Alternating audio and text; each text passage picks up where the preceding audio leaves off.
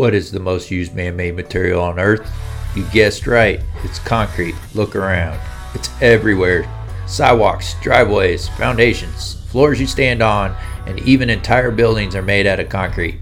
So, why don't we discuss it more? In each episode of Concrete Logic, we will explore one concrete related topic with the help from industry professionals that are shaping the future of the trade. We'll talk with suppliers, contractors, architects, engineers, specialists, and even some proponents of competing materials about their views of concrete and their vision of its future.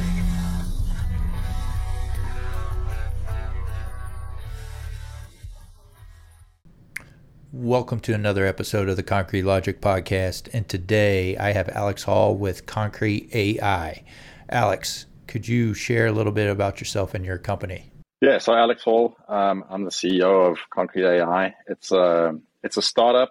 Um, the, the business has officially been going for around 18 months. Um, I've been here in the seat since uh, September of last year. Um, the uh, the idea actually generated from um, a professor, two professors um, at the University of California in Los Angeles.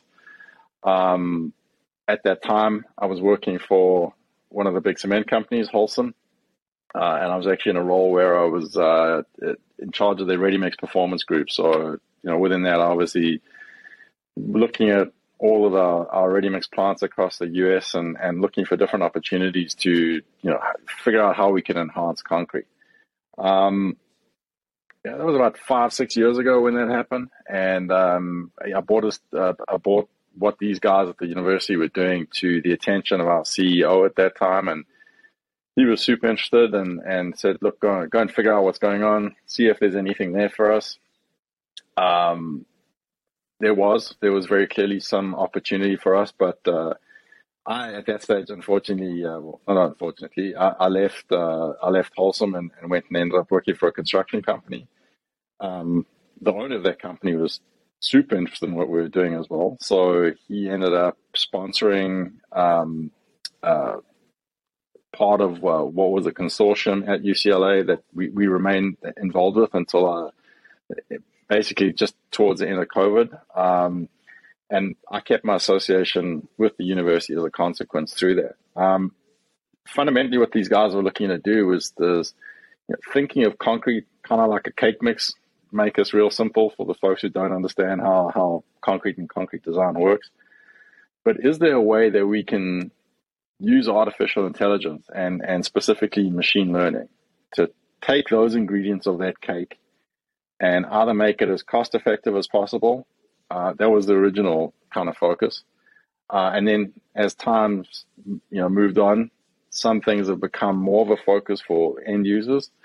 Uh, and so we can actually say, how do we use artificial intelligence to make this concrete the same concrete we were looking for from a performance perspective? So, same compressive strength at 1, 3, 7, 14, 28 days, same slump, same amount of air and train. So, all the engineering characteristics are the same.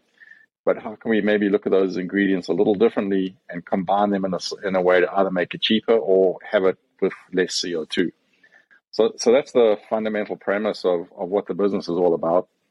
Um, you know, in my time that I wasn't working directly with them, the, the guys at UCLA did a lot of uh, work, uh, got uh, funding from the DOT, from the Department of Energy, and and worked really hard in, in, in turning this into a product. And um, yes, and so since I've come on board, what we've basically done is we've licensed the technology from the university. So we have a, a license to use the, the technology and we've now moved on into turning this into a product so that it's actually now what we have is a, is a, is a software product where a ready mix producer um, has got tons and tons of data. Think about all the millions of batch tickets and, and various data points that they have. And what we allow them to do is to use our interfaces to connect back into their data and then ultimately give them the power over their own, own data, all the different test results, all the different uh, physical, chemical properties and ingredients of, of the raw materials, um, and use that data to figure out how to reformulate the concrete. Yeah. So many questions within that. Um, uh, Alex. Uh, so, uh, first off, if we could take a step back for folks that don't, that, like myself, I, I know just enough about artificial intelligence to be dangerous. Uh, I think what what what the movie Terminator, there was Skynet or something like that, and and I think uh, there's a lot of fear mongering out there. Uh, I guess there's really two sides, and that's uh, obvi- um, there's a lot of this going on in the world over all spectrums of life right now, but there's there seems to be two sides to artificial intelligence. There's there's the side that says they're totally gun ho about it. This is the future. This is going to uh, solve a lot of problems. And then there's the other side saying, hey, uh, there's we're going to create these robots that are going to take over human civilization, and and uh, we're all going to be screwed. So, could you share a little bit about because you're coming from the uh, the the the material side, what sounds like was majority of your career. So I'm sure um, until you saw the technology and what it was doing, I'm sure you had your thoughts on what artificial intelligence is. Could you just talk about how you learned about what it is and kind of explain what it is and your, I guess your uh, you know how you got to today where you're obviously you're a pro- proponent of this software yeah so I, I, think one of the most important things and i think you, you identified it is uh, you got to know what you don't know right so so i i was fortunate in my previous uh, role that um, as long as you were inquisitive, the guy that we worked for was uh, he. He also wanted to know more, so he actually ended up sending me off to MIT, and, and I spent a couple of weeks there on a on a on a program finding out all about AI and what it's all about, what its different applications are. I think what people, you know, everyone kind of thinks you hear the term AI and you bucket it, and and what you actually got to do is you got to unbucket it because there are multiple different kinds of artificial intelligence. So think of things like 3D printing, right? that whole robotics arm is one form of artificial intelligence. You then have things like Siri, right? So that that's another kind, and that's all like natural language programming. It's a different bucket. You then have things like you know, Google Maps and and all various different types of artificial intelligence. Artificial intelligence is around us 24 7 today. Whether, whether, people like it or not, it's there. Um, I think what you've got to really be aware of is, is you know, as a human, how, how do we engage with this artificial intelligence? And certainly for the short term, how do we use it to our benefit? Um, you know, at, at some point, yes, it's, it's absolutely going to have a, a, detrimental impact on some people's lives. Uh, there's some jobs that are probably going to go away from it. But the way we look at it, um, you know, the one thing artificial intelligence does, and certainly the branch that we're involved in. So, so we're involved in a, branch that's that's known as machine learning, um, and and we actually, if you really want to start getting technical, we we deal with things called neural networks, and neural networks are fundamentally it's it's linear algebra. And I'm going to stop there. I don't want to I don't want to go further into that kind of detail. What what we think though, what's really important is to understand that in our world, the artificial intelligence can bring huge value in in processing. So so just crunching numbers, doing multiple multiple transactions and doing calculations.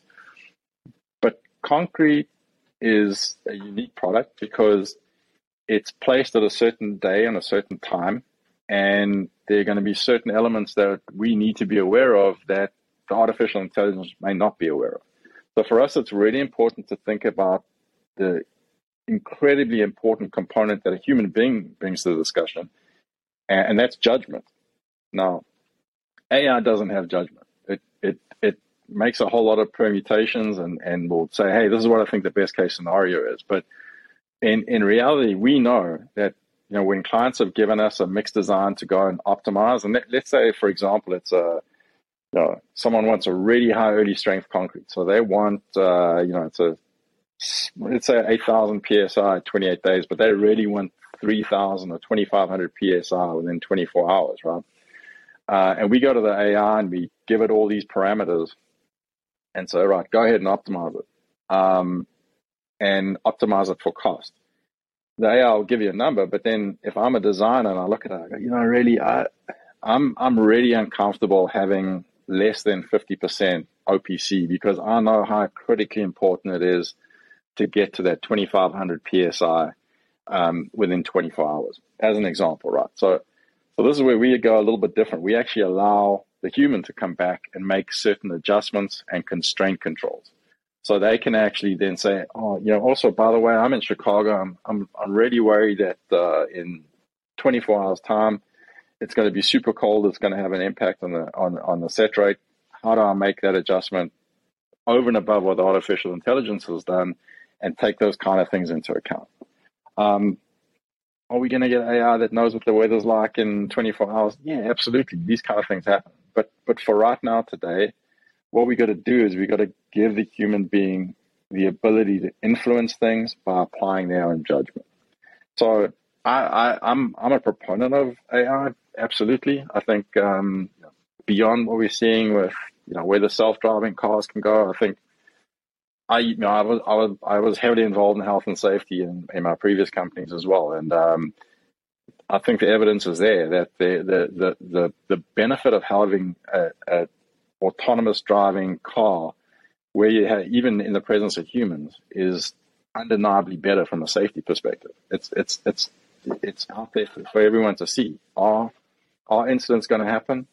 Are mistakes going to happen? Absolutely, but they probably happen at a way lower rate than a human. And um, you know, you don't see too many uh, drunk drivers uh, that are the form of autonomous vehicles. That that just doesn't exist. May they have a bug? Yeah, for sure. These things can happen, but I, I, I think relative to the risk that that humans in the same situation would pose, um, not too much. So. Uh, uh, could something go wrong? Sure, absolutely. Is it perfect? Absolutely not. But is it better than what we have? I, I think it is. Gotcha. Yeah. Um, so to create this software, did I'm I'm just guessing here, um, sure. but did you did you all take like uh, you were sharing uh, before we hit record was a bunch of batch tickets? Um, uh, think about how many of those are throughout the country, and you know. So did you take like to create this thing, and it, I understand you can only share so much, but is is uh you, you essentially have a mixed design, and then there's a uh, kind of a probability of what that that performance is on the other side of things, and that's what's inside the software, and it's it's in there, uh, you know, infinite infinite amount of times in there. You know, way way more d- data than uh, human can comprehend, right? That's the the basis of it. Yeah, so so there's there's two things, right? You, you've you've got to differentiate the software, which is what we interface with. You and I, like even the software we're using right now in this video chat, its own kind of software, right? But then then there are the models, and the models are you know where the magic happens, and th- those are basically algorithms that that sit in a series of servers, and it's where all the processing of the data happens. So we use the software to tell the algorithms, hey, this is what we want. And then we send that information down to them and they go process it. To actually answer your question, um, you know, we, we've got probably close to 800,000 unique different data points. And then when we talk about data points, we, we, it's actually a whole lot of different data points. It's mixed design A, let's say there's six to ten different raw materials in there. So you know, cement, sand, aggregate, all the different chemical admixtures, and then there's a couple of layers of data within that. So now we also need to understand chemical and physical properties of the cement, right? So we get all the various ASTM, like the, AS, the C150 report around the, the cement. So think of a cement. I, I don't know how familiar you are with uh, like a cement mill certificate and all the information that's contained in that, right? So there's more layers of data that's beyond just the cement and the type of cement we're using, all the physical chemical properties as well. Same same thing we look at on the aggregate. So on the aggregate, we look at a thing called the C33. Um, and the C33 race basically is giving us an indication for that specific product. These are all the different gradations that we can expect. Okay, and, and uh, actual representative sample of the product. Um, what's important is that these things change, right? We, we, these are raw materials. So you, you can be mining a quarry and literally move 25 yards to the right. And they're a little, there's a little difference in terms of the setup. You know, who knows? Maybe the, the maybe the jaw's are a little bit out of alignment and there's it becomes a little bit more flaky. How do you take these things into account? And that's that's why for us it's it's really important that we can keep on feeding new data into the models, and on the basis of the new models, the new data, start getting better predictions. Um, yeah, so so so just the, the way you got to kind of think about it, it's got layers and layers and layers of data that we can then reference against previous performance. Um, and so how it works with us is when a client gives us a mix design to optimize, they say, these are all the raw materials I have available at my plant. This is the current design I'm using to generate this output. Uh, we then go ahead, use our software to interface with the algorithm, do the optimization, kick them back a new design configuration. We then predict what that's going to do again from a uh, engineering perspective, what compressive strength is it going to get to, you know, 1, 3, 7, 14, 28, 56, 90 days. Uh, we predict what the slump is going to be. We predict uh, what part diameter we can actually pump this thing through. And then also how much air is going to be entrained in this mix. So, so all those kind of parameters, uh, flexural strength, that's another one we can give it. And, and then on the basis of that, we say, right, let's, let's go do a, a lab test and we, we then go ahead, they go and make that same mix in a lab, uh, do the normal slump testing, and then we'll do breaks at whatever time period they're looking to do. And then, you know, within 30 days, we can go and do the same thing and trial it at a plant. And um, been really happy with the results. We've we've completed uh, multiple. We, we onto our fourth pilot with uh, clients at the moment. Um, at this point in time, we, we actually have uh, commercial agreements in place with uh, multiple different kinds of parties. Some people are property developers, other people are actually ready mix companies, and they're starting to deploy the technology and, and, and, and put it into production. So, so we back up what we say, right? If, if, if, we want people to make sure that they're happy with the quality of the concrete that's going out there in the first place, and at the same time meeting their expectations, whether it's on a, a, a cost saving perspective or a CO2 reduction perspective or both. Okay. Yeah. So you got a mix of, of, of clients, it sounds like. So you said developers and ready mix mm-hmm. suppliers. Uh, it, any like uh, structural engineers in there as well, or or you, no, no.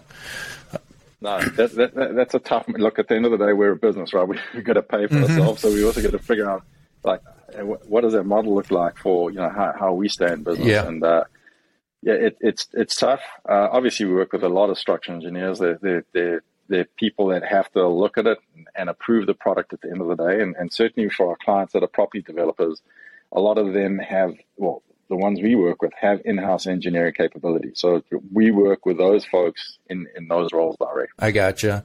So it just popped in my head. Is this a replacement for a structural engineer? No, again, because this is the important part about what we do, right? We we, we don't look at this as you know the, the way you got to think about this is uh, I'm, I'm going to steal a phrase here, but it's algorithmic business thinking. You, you, you bring the algorithm in, but you've got to let the human apply the judgment. Mm. AI is AI will give you a prediction and a probability, but it can't provide judgment. Judgment is a unique human characteristic that AI, you know, to some extent will have. I mean, but it's still something that you need a human with a human's unique experience and a, honestly a human's unique purview. I mean, you you got quality control people that have been doing this job for decades. That you know, a they know what's going to happen in two three weeks time. Oh, guess what? Uh, RDOT are going to go and start icing the roads, right? Or de-icing the roads. What, what do we have to think about then? Because that's not the same concrete that I poured six weeks ago. You know, we got we got to figure out what that's going to look mm-hmm. like when when those kind of things. Right. Yeah, I was thinking because kind of uh, what goes on now is uh, a concrete contractor will call into a to a ready mix supplier to a dispatcher and say this is what this is the mix design I want, and then they'll they'll do what they think is right based on what's the weather or wh- where they're pouring, like you you shared before, uh, if they're pumping the concrete, you know that that superintendent that calls in to the uh, ready mix supplier, he's making all those deci- decisions. Uh, you know, typically uh, the day before a pour. Um, so it uh, if you had uh, a, a, software that uh, I guess could you know put the um, the the current conditions um, you know in in that if you could put the current conditions in that software and it could automatically just tell you what you you know this is the solution uh, that just that just makes a whole lot of sense. That takes the the human uh, error out of the equation. As long as they're putting in the right you know uh, the right conditions, you know, what, what they're actually doing. So that they got to say, hey, the sun is shining, the wind is blowing this much. Um, I'm pumping through a, uh, you know, six inch hose, five inch hose, whatever it is. And as long as all that data goes in there correctly, I'm thinking this is uh, the the machine or the the software tells you, hey, this is the this is the ideal mix design based on um, what you have. And uh, uh, before we go further, I'm assuming uh, the your your the the processes of getting uh, approved submittals and everything. Uh, that point that that still remains all the same. You're just dealing with the yeah yeah. Absolutely has to, and, and and again, so you know, this is it's new software so, so the one thing we keep on doing is our soft team, our software team keeps on working on, on adding these kind of features. So like when you've got to have a submittal and you've got to make a submittal, uh, you want to make sure that's presented to an engineer in a way they can digest it. And then, you know, many times, you know, what, what they kind of getting used to now in some cases is, is the fact that there is this prediction capability. You know, that uh, fundamentally at the end of the day, the, the the, the underlying models are all mathematically derived bases, right? So this is something that appeals to engineers typically because you can demonstrate the science behind an output. You know, the, the, the one reality though, and, and you know, think about why we have over design is because we make mixed designs in a kind of a sterile environment with not too many exterior effects. So while they have the you know the 1200 psi over design is because you don't know what conditions you're going to be coming up with uh, no matter what the operating environment. So again, that's the one thing we don't want to mess with. We include it. We, we we're not taking the risk out of it. We want to keep that risk factor in there. So we we still maintain the over design characteristic within the concrete, but even doing so, there, there's a lot of opportunity to to get a lot a lot better at these things. I mean, you know, concrete mix design historically has been experimental. People, I'm going to try this mix here, and then 28 days later, this is what I get. And if and if it meets the criteria, okay, great, move on. We we've achieved it, but kind of stops there because it's a it's a, it's an expensive process. I mean, you know, just to put together one mix design and go and test it. By the time all is said and done, if you take into account, you know, the quality control technician that's gone and made it, the the, the getting the materials to a site, the, the time it takes to mix and cure all these things, you know, mix design on its own probably somewhere in the region, depending on how big your operation is and how many you're putting through, it's probably around four, 400 to 600 bucks every time you want to go and do that. And that's being super conservative. Yeah. yeah no, it's, uh, it's a lot. It's a, uh, it's a lot to uh, data to deal with. I, I don't think people truly appreciate uh, the day in day out of ready mix suppliers and concrete contractors, what they go through, and the and it's and uh, all the material uh, suppliers. I mean, when things go when things go sideways on a job, uh, everyone gets pulled in, and it's it's. I, I, think I used this term before, but it's basically a witch hunt on who's to blame when things go bad, and uh, that's that's uh, kind of the reason why things are over designed, right? Because the engineers are like, "Hey, I don't I don't want to be part of that, um, and don't want to be part of some, uh, uh you know." God forbid, something catastrophic happens because of uh, poor mix designs. I mean, in the past, people have been killed because of, uh, you know, uh, not necessarily poor design, but just uh, poor processes and procedures and doing concrete. But uh, like, um, what really appeals to me, Alex, of what you guys are doing is uh, the the making sure that we are putting local um, data into this uh, software. Um, that that kind of information versus uh, um, um, doing a blanket across. Uh, I guess yeah, yeah, yeah, yeah. So you know, if I'm pouring concrete in, in uh, Virginia Beach, uh, Virginia, it, it's totally different than pouring in L.A right? it's you're, you're using totally different types of material. So it drives me crazy when I hear people uh, in our in, just in our in our country um, say that hey, this is the solution for everyone across the country. Doesn't matter where you're at, what climate it is, uh, what time of day it is. This is this is the end all. this is the end all solution. And I'm like, no, absolutely. Yeah. Dream on. Yeah dream on. I mean, the, the reality of uh, so think about concrete. Concrete's the most consumed product in the world after water, right? But every single ingredient in concrete is effectively a commodity. Uh, the, the, cement producers never want to hear that, that their product's a commodity, but really, I mean, it is. At the end of the day, you know, pound per PSI, there's not much difference between a class one from producer A and, and producer B, right? It, it's the same thing. The only thing that differentiates them ultimately is how much it costs to produce uh, and you know, a, a, mega plant that's doing four million tons of clinker is definitely going to be a lot cheaper than one that's only doing three hundred thousand tons of clinker a year. Right? So, so that cost differential, and then and then the cost of distribution. These are commodities. I mean, th- think of aggregate, right? And just use a round number. Um, Thirty bucks a ton is probably typical from what we've seen delivered. What product on this planet costs thirty bucks a ton?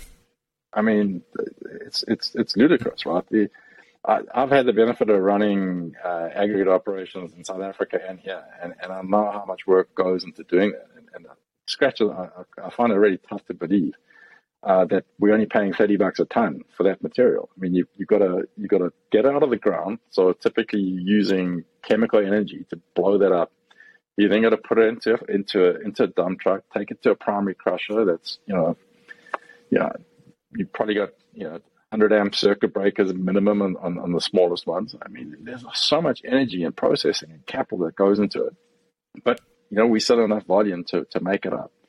And so when you look at concrete, every single one of those uh, materials, and obviously the chemical admixtures are a tiny component of that, so maybe not so much of a, a commodity. But these things are local. These are all local, locally sourced from the local market. Um, that's just the reality. And you know, think about concrete. A concrete producer, the worst thing they can ever have, right, is a stockout. They've got uh, a C33 sand, they meet the DOT spec, and all of a sudden they can't get it. So, you know, it's not that the sand and gravel producers want to do that. These things happen. Plants go down, and people like living on the on the edge in terms of supplying materials. So, again, one of the challenges is you know, what happens when I don't have that, and you know, I can't wait another 33 days to go and figure out what that mix design mm-hmm. looks like. But if you've got enough of that data of the relevant products, you can actually use your own data from the from the material supplier and apply it to this kind of technology and get a solution relatively quickly that you know is going to you know be damn close to satisfying exactly what you need. It might be a, a couple of bucks more expensive and yeah, that, that's that's a price you're going to have to pay. But you're not going to have to wait 33 days to go and uh, make a new mix design. You can you can be real close and add an additional factor of safety, and, and at least keep your customer at the end of the day happy. Because at the end of the day, that's construction, right? Time, value, money, man. Get that building up, get it up quick, because the quicker that building's up, the quicker it's got tenants in, and the quicker it starts generating a return for us. Yeah. Yeah, so it sounds like basically you're you're trying to optimize what what uh, resources are available to, you know, that particular project. And doing so, I imagine, and, and you, it mentions on your website, but that uh, the our favorite topic on this podcast recently is talking about CO two. So I I'm I'm sure it, you know just optimizing a mix design, you're reducing the the the CO2, be it uh, reducing the amount of cement or the other materials that are they're shipped to the which people seem to forget that everything that's sent to a ready mix supplier is on a truck, and that truck is uh, running on diesel, and diesel emits CO2. Sure. But uh, but we're not tracking that. But anyways, um, no, we are. We actually. We yeah, I'm sure you guys are, but I'm saying I'm. We actually, I'm generalizing. I'm sorry, Alex. I'm generalizing. Yeah. I, I just I, I feel I feel terrible for our cement folks out there that I feel like they're getting picked on and and uh, uh, there there's just so many uh, nuances to concrete. There's other things out there and uh, and even other building materials yeah. that we seem to just overlook, and uh, we just concentrate on on on the cement but, but uh, it, it, it, but but but Seth, you know, you say that, but it's it's real, right? Like if if it, it, I don't think it's something we have we have to avoid. This is a conversation that cement producers are mature enough that they have mm-hmm. to face. When you look at all those ingredients, right? You, you look at a ton of cement, and and if we just use the PCA numbers right now, PCA will say that for every ton of cement we produce, I think that I think the number they use right now is 400, I've got to talk metric because unfortunately the, the whole climate economy is all in metric units. But for every ton of cement you produce, so 2,206 pounds, one ton, 1,000 kilograms, they say the a top a, a class one cement will liberate 468 kilograms of CO2. Okay. Fly ash is a waste product.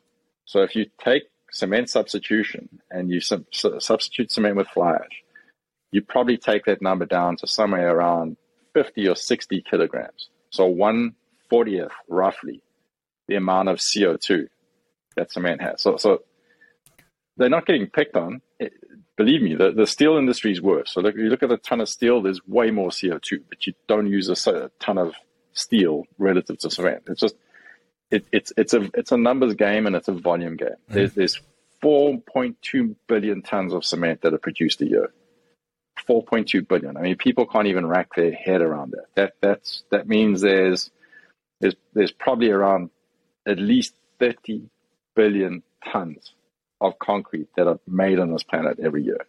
It, it it's a big number and it's a big impact. I mean, if the cement industry were a country, uh, they'd be bigger than France in terms of the amount of CO2 they put. Yeah.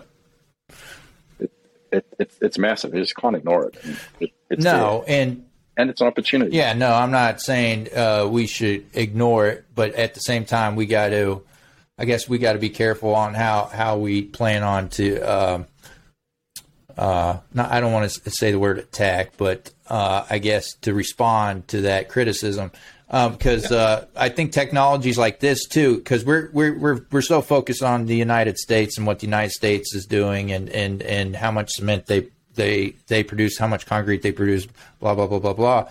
But they, uh, I think the what we got to look at too is not only how we produce uh, concrete and cement here, and and and uh, the uh, I would say the Western European nations but also look at the emerging countries that produce cement as well because they're doing it all, they're doing it old school. They're doing it like we did 40 years ago. So if you look at where so, so if you look at where where where most of the CO2 emissions come from from our industry, it, it's not from us. Uh-huh. But we got to lead. We but the, like you said, we can't ignore it. We got to lead the way. And I think what what we're what what we're doing is uh, and you can correct me, Alex. I don't feel like we're helping those folks out, those emerging countries uh, that use concrete. Because I read something crazy, and I don't know if you've seen this as well, but uh, China uh, used as much concrete in three years that took the United States using a hundred years. Uh, that was like uh, uh, 17, 18, 19, I think was those those booming years for China, and they just were off the chart as far as uh, producing cement. And guess what? Their their energy technology is 40 years behind us. They are not using anything close to us uh, as far as uh, you know. Um, they use way much uh, w- way more coal and things like that than we do. Um, so helping those folks out see the light, I think, is something we need to make an effort as well. So, correct you on one. Okay. I actually think we are already helping because the, the reason people look to the US is because this is a country of solution providers. and, and we're already providing some of the solutions to the problems. Um, you know, the, the, the most efficient cement plants in the world are in the US. I mean, have a look. Holcim have got a plant, St. Genevieve. Uh, technology marvel. I think that plant has maybe 236 people. A plant that puts out the same production in India has got almost 10,000 mm-hmm. people. So, so people look to America to provide solutions, and, and this is honestly you know, it's part of why this kind of company even exists is because the startup infrastructure and ecosystem and the way we integrate with uh, academia and it, it, it, it, we get facilitated in this country. Um, just anecdotally, it's kind of interesting. How, how, many tons of cement in, in the U.S. do? What do you think we produce a year? I have no idea. It's around. It's around. Call it hundred million. Hundred million tons in the U.S. That's that's production with imports and stuff I think it's closer to 110, 112 cement, right? Um, how much in China? It's it's got to be uh, it's got to be uh, my I don't know, but I would guess tens times that, ten times that. Yeah, 20 times that. Yeah. It's it's it's it's a, yeah, it's two two point seven billion yeah. tons. India, interesting enough, is probably around eight hundred million tons, so probably eight times more cement.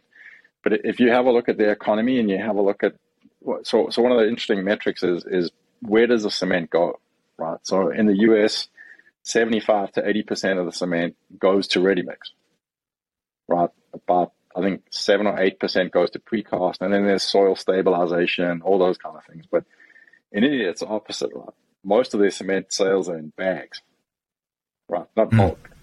So so totally totally different way things are done. Um, but interestingly enough, um, people always argue about the quality, and and you know, at the, at the end of the day, what's really important with cement is bang for your my, my buck, right? So for a pound of cement, how many psi am I going to get? That that's that's an important metric, right, from a performance p- perspective.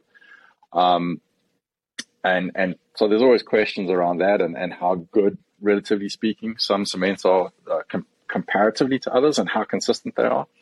Uh, but I was actually at a, I was at a conference uh, in Dubai in September, and one of the guys from an Indian operation actually presented, and their cement that they've they've had tested through on an international standard had less than 500 kilograms of CO2 per ton, which is if uh, basically I think it was a, a type two, but I mean that, you know again so so just trying to put things in perspective these folks are, are catching up and they're catching up really quickly. Uh, but your point's a really important one. You, you got to remember that cement consumption is critical for for welfare and for mm-hmm. well-being. If you think of infrastructure, whether it's a sewage plant or stormwater pipes or you know hospitals, these aren't steel structures, right? These are concrete structures. These are these are uh, cost-effective infrastructure that comes as a result of, of the product that we're involved with.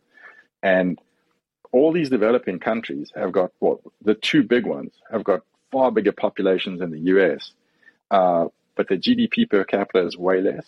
But the way out of poverty is by investing in these kind of technologies that extend life, that extend quality of life, and and they need concrete. They are going to need concrete, and you know the, the reality is this number is only going to get bigger. It's not going to get smaller. So, so what, what, what we're doing is saying, right, today what we can do is we can help by using less cement. And we, we know that we can already help people use less cement. And, and if, if there's substitutes available, whether it's fly ash or slag, we can help people incorporate that more and reduce the cement to an even and lower, lower extent. Um, but I don't know what the future looks like. I mean, we're already starting to play with other cement uh, substitutes. We, we, we signed an agreement recently with a, a provider that's going to give us access to a, a different uh, cement substitute. Um, it's a little bit expensive at the moment, but once these things start getting manufactured at scale, it's going to be really interesting because I, I can see, I can see in maybe five or ten years' time, some of these products that we actually start seeing CO2 being consumed in the manufacturing process. Mm-hmm. It's, it's crazy. Uh, if, if you get a chance, there's actually a really interesting block company. It's called CarbonBuilt. And, and these guys actually inject the block with CO2 and it absorbs the CO2 at, at, at a pretty significant scale. Like, I mean, in some of these blocks, there's like half a pound of that block is actually CO2 that's being captured. Um, and, and, look, I don't, know, I don't know if we can do that at scale at ReadyMix. Um, the technologies that are there at the moment aren't, aren't doing removal at that kind of scale, but it's, it's interesting. This stuff's coming and it's coming quickly. And the other thing is there's, there's economic value in this for the producer as well. We, there, there really should be a green premium because there truly is a cost of carbon. Um, you know, carbon removal credits right now, the cheapest ones I've seen are $260 a ton to remove CO2 you know the, the, avoidance that's a lot less you know if, if, you on a regulated market you can i think california is close to $30 a ton. Europe on avoidance is a little over 80 euro. So there's some there's definitely economic opportunity if people start thinking about this. And and concrete producers need to think about hey what's a green premium we could be charging? Because they should be recovering in this. The, the, the technology is giving people benefit. It's, it's using less co2 why not get rewarded for that? Yeah yeah, I could talk to you for another two hours about carbon credits. I heard something very actually interesting yesterday, but if if you don't mind, I'm going to reach back out to you and, and get you back on the podcast. But for but for today, I think that's a good place to a good introduction to concrete AI. I appreciate your time today, Alex. If folks want to reach out to you and learn uh, learn more about you and concrete AI, what's the best way? Just contact at concrete.ai. Yeah, and uh, I'll I'll uh, I'll uh, put the link in the uh, show notes when we uh, put this thing out. Um, and uh, Alex, I appreciate your time. I'm excited to see what this is. Anytime. Um, I like I said, there's much more I want to talk to you about, but I want to be short on your time. So appreciate it, Alex. Oh, appreciate it. All the best. Take care. Cheers. Thank you for joining us for another Concrete Logic podcast episode. If you got some value out of this or you enjoyed it, please share it with others. And if you could take a moment and give us a five star review on your favorite podcast listening app, I would appreciate it. We will uh, catch you on the next episode. And now Mike Dunton's going to take us out.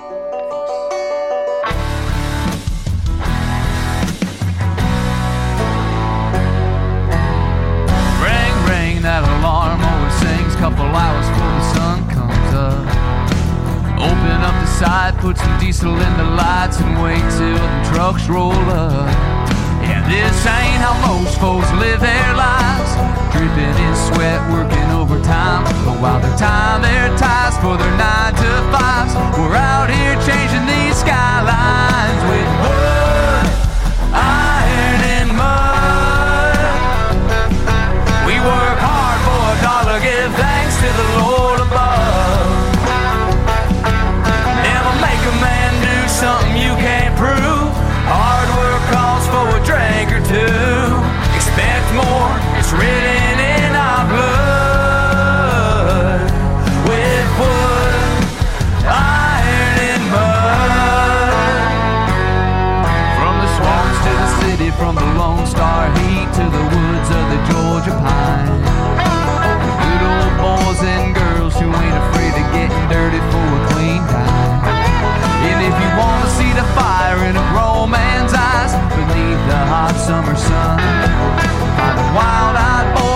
days and nights, working hard to get that job done.